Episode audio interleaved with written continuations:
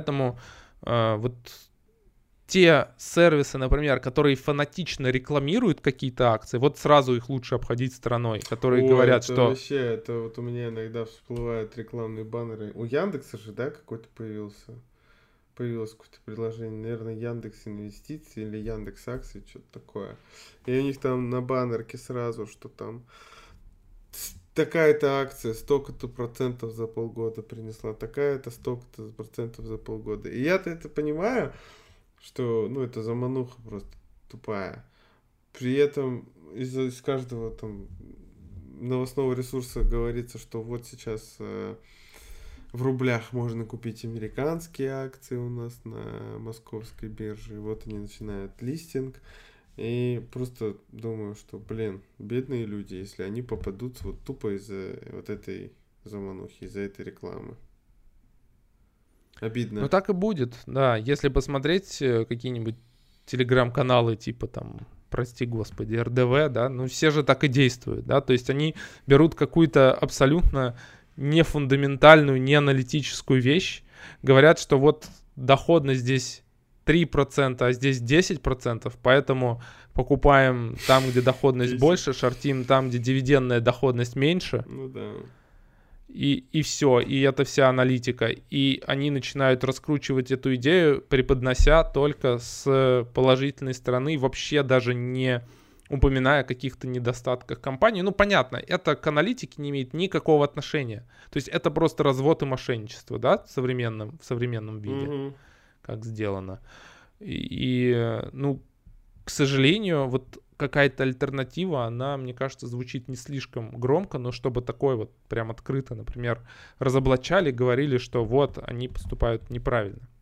Вот. А еще интересное предубежде- предубеждение, которое вот питает самоуверенность на рынке, а, это то, что в экономической психологии называют эффектом зеркала заднего вида. Это когда ты э, смотришь на исторические события какие-то, Так. и они тебе кажутся более предсказуемыми, чем они на самом деле было.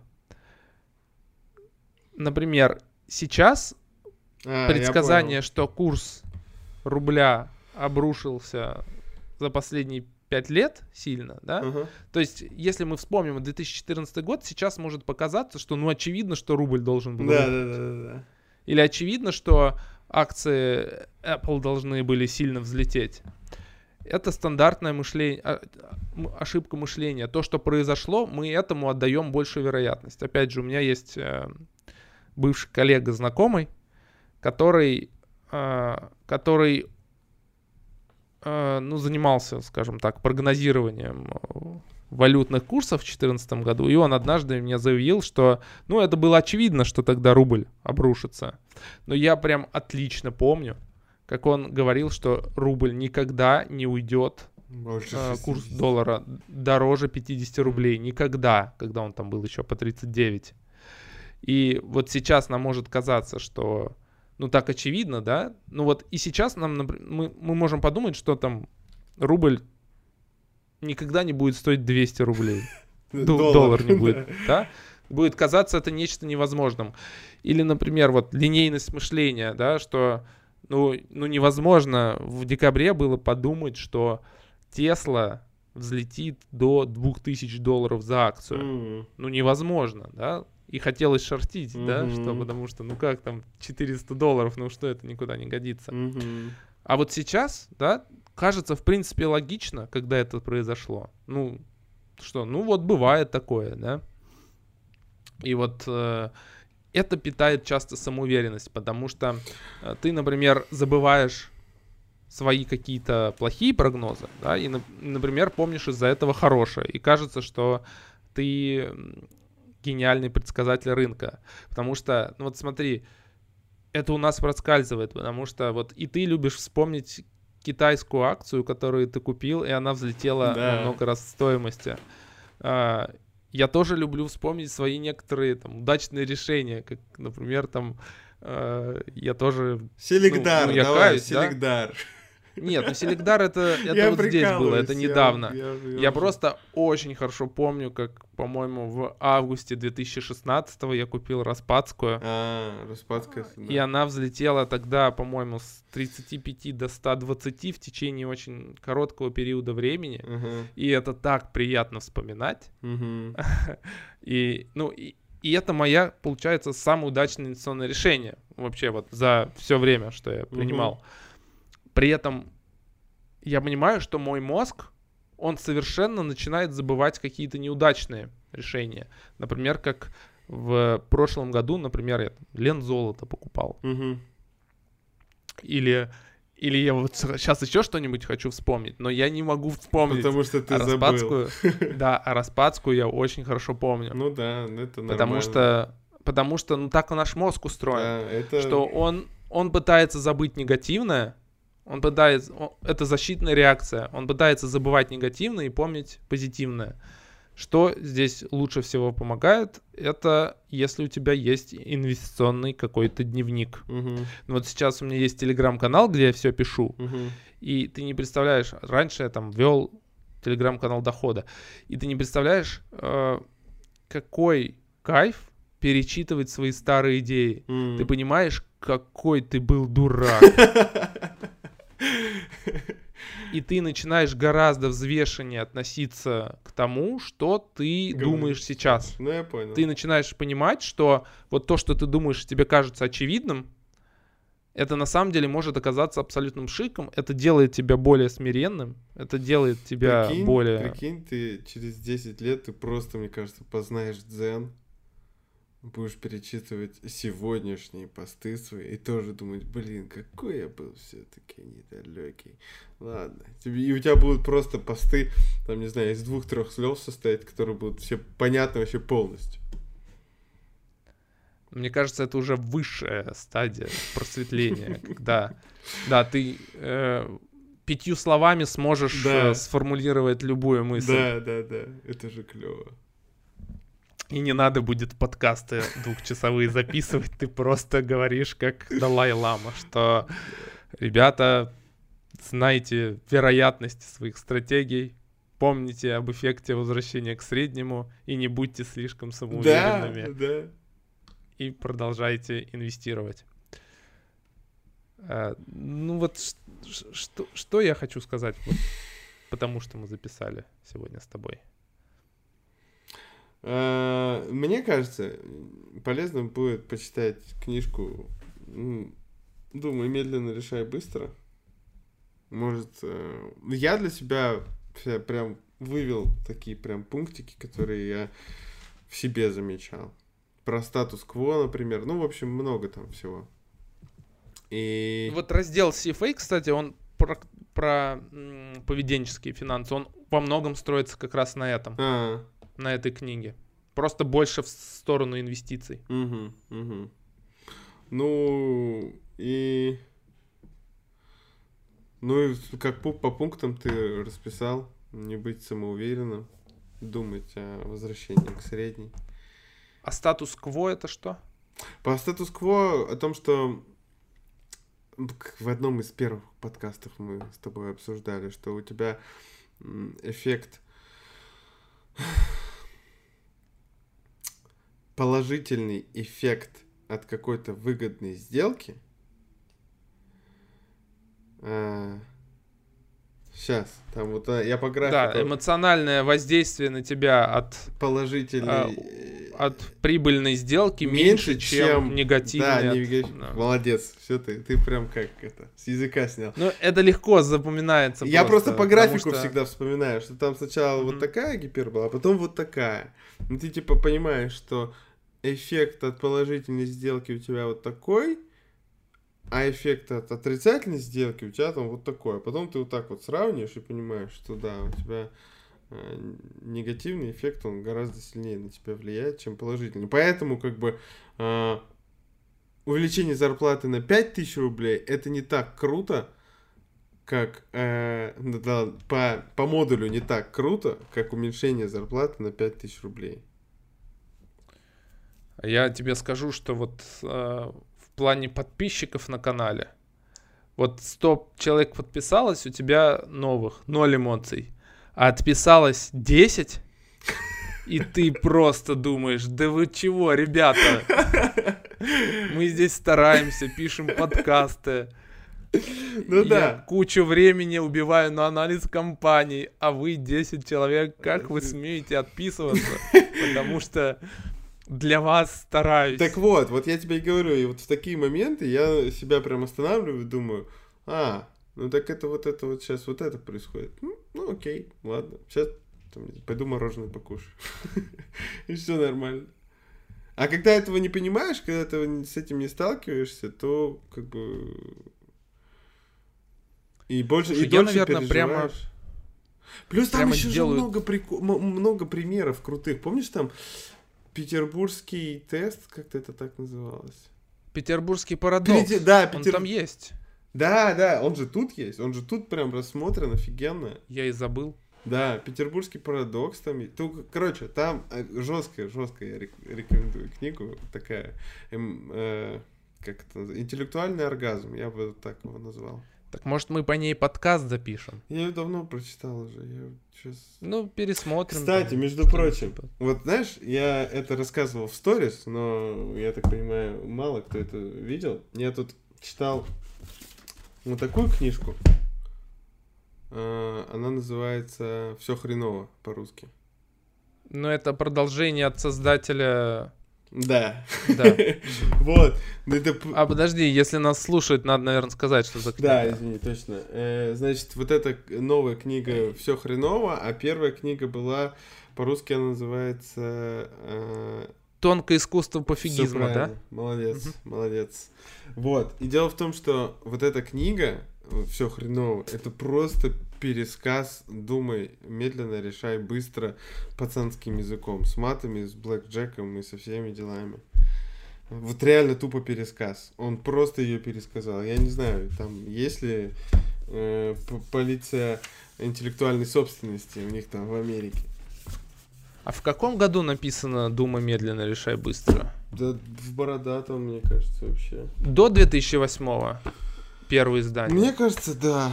Я не знаю. Просто Талеб с Черным лебедем, мне кажется, тоже, Тоже... тоже основан на этой книге. Просто насколько она получается культовая. Ну, мне местами там не понравилось. Я, честно говоря, не помню. Я ее, я ее не дочитал. Я прочитал много, страниц 250, но не дочитал, потому что мне показалось, она...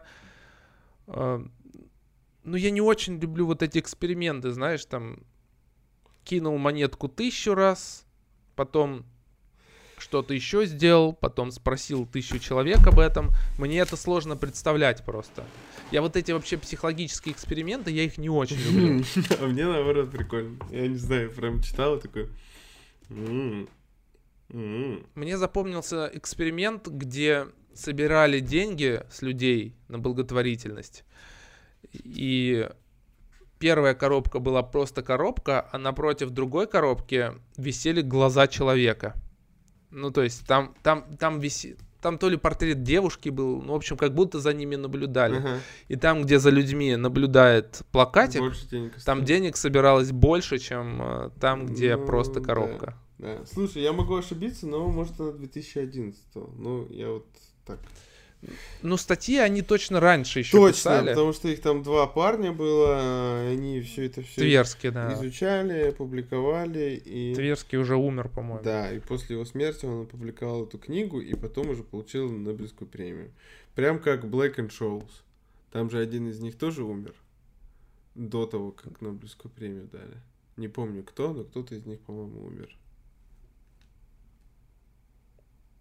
Ты сейчас... Не- я, я пытаюсь вспомнить, но у меня почему-то такого факта не осталось в голове. Ну, Блэк, э, думаю, жив. Или подожди. Кто-то из них жив. точно жив. А на Netflix сейчас есть шоу, ну, точнее, не сейчас, оно уже давно есть, как раз там 100 человек, над которыми проводят эксперименты. Не смотрел? Как называется? 100 Humans, по-моему, оно называется. Не, не, нет. Я что-то Dark смотрю. Вот. И не отвлекаюсь. Ну и правильно. Ты бро- забросил Дарк? Да, я... Да слушай, я вообще понимаю, что сериал это немножко не мое. Блин, вот представляешь, Современный хочу сериал. очень быстро понять, где вообще, кто из них жив, кто из них мертв, и не могу. Почему? Мертон и Шоулс receive в 97-м Нобель Прайз. Вот. Мёртон. Мертон и Шоулс. А Блэк Блэк. умер, да. Блэк умер, Блэк да. умер, все. В Точно. 95-м, а в 97-м получили премию. Два года не дожил. Обидненько. Но зато какую формулу, да, красивую оставил. Элегантно. Блин, вот, вот вообще, вот мне иногда, знаешь, что типа э, такое мысленное упражнение, там еще э, на фоне Дарка, да, когда я смотрю, что он там путешествует во времени, да, это там я знаю, в какие акции инвестировать, там такую фразу говорит во втором сезоне. И такой тебе спойлер. Вот. Ну и как бы ладно, фиг ты с ним. А я вот думаю, вот многие там думают, как вот придумали iPhone, там, как придумали Google, как придумали Facebook, какие-то штуки, да? А я вот всегда задумался, блин, а как вот придумывали, блин, бухгал... бухгалтерский учет, вообще, как можно было додуматься до вот этого? Лука, почему? Да, вот как вообще, в принципе, в голову могла вот эта прийти тема, как двойной записи. Потом я думаю, а как Black and Shows, вот как это можно было придумать?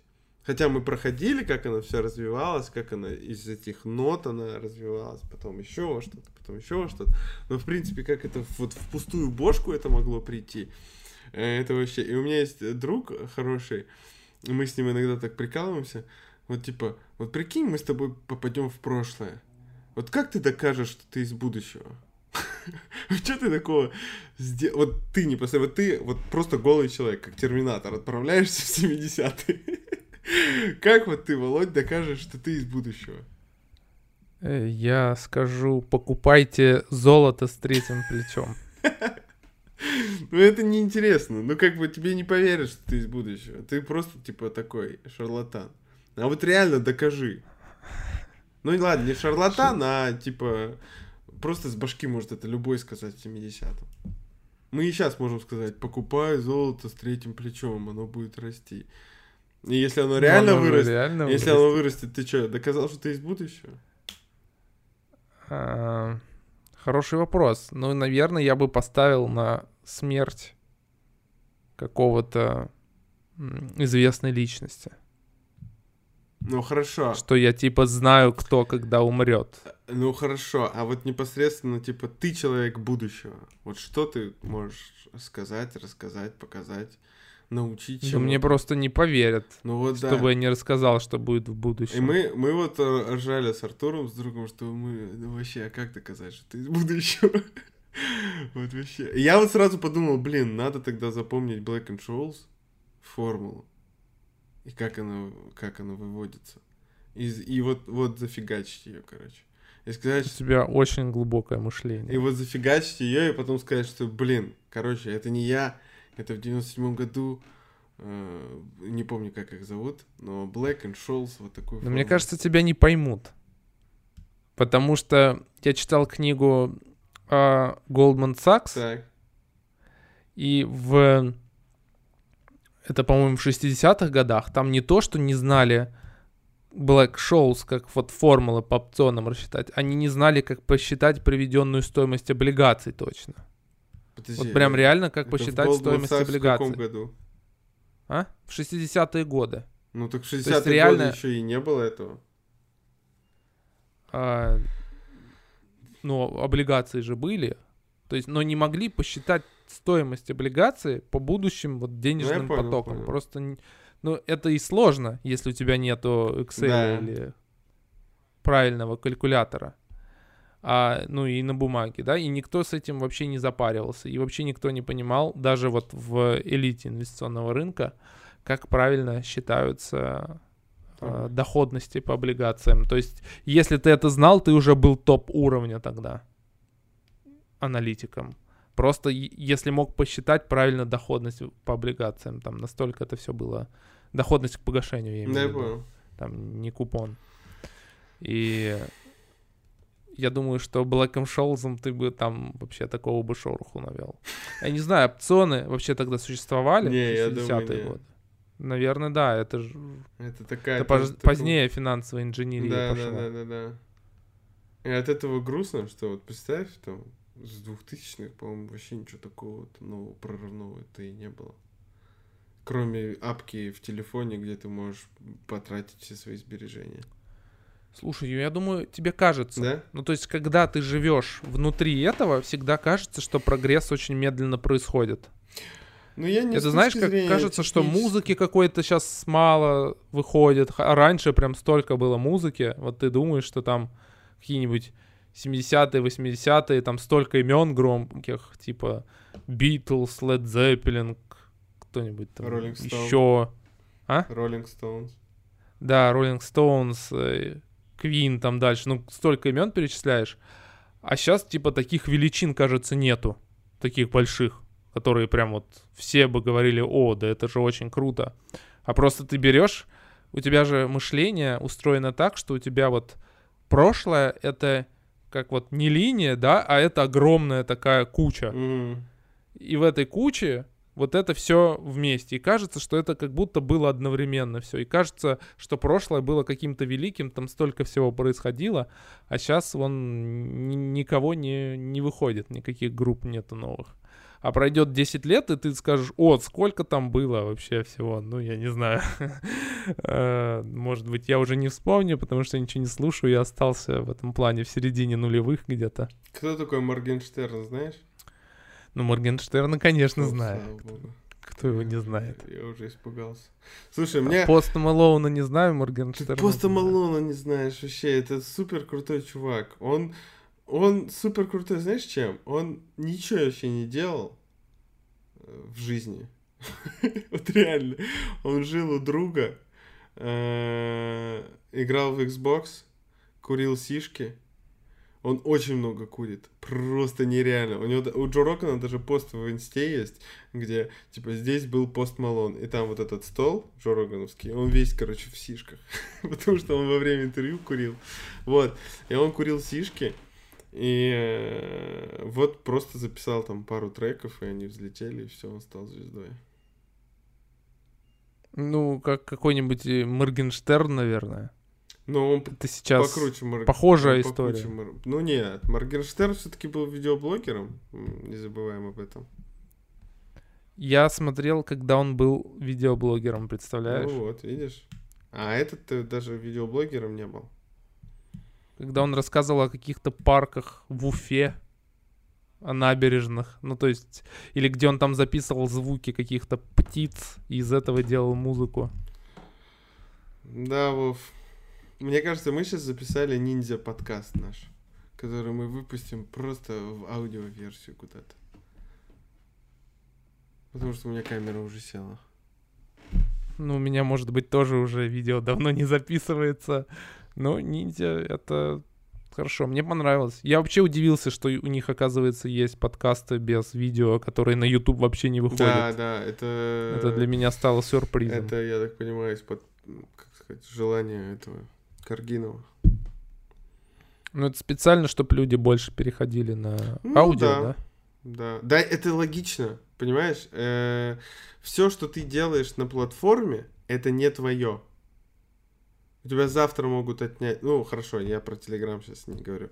Но, допустим, если ты ведешь страничку в Инстаграме, то если у тебя ее забанят, то это, ну, ты не должен это воспринимать, что у меня что-то украли из дома. Нет, это просто Инстаграм закрыл одну из страничек, которая принадлежит Инстаграму, но не тебе. Поэтому и то же самое YouTube. Если как бы закрывают YouTube канал, то это не закрывают собственность как это, автора YouTube канала, а это собственность YouTube. Поэтому, мне кажется, свой контент распределять и распылять по разным площадкам это вообще необходимость нынешняя. Я, конечно, понимаю, правда. что есть такое дерьмо, как э, не знаю, как это, наверное, точно называется, что когда ты, допустим, в Фейсбуке постишь, И ты можешь одновременно поставить галочку, типа постите в Твиттере, в Инстаграме, и ВКонтакте, и еще где-то там. Знаешь же, такое есть. Мульти-кросс-платформенный mm-hmm. постинг. Но площадки за эту тему тоже как бы борются. И, допустим, во ВКонтакте я знаю, что они тебе галочку не поставят, потому что в моих кругах есть люди с галочками. Во ВКонтакте они не поставят галочку, если ты не, не делаешь там посты уникальные. Не только посты, которые там, типа, перетранслируются везде одинаково, как в Инсте, в Фейсбуке и ВКонтакте. А вот непосредственно для ВКонтакте один, ну, вот, пост. Ну, то есть борются за то, чтобы был уникальный контент да? на их платформе. Да.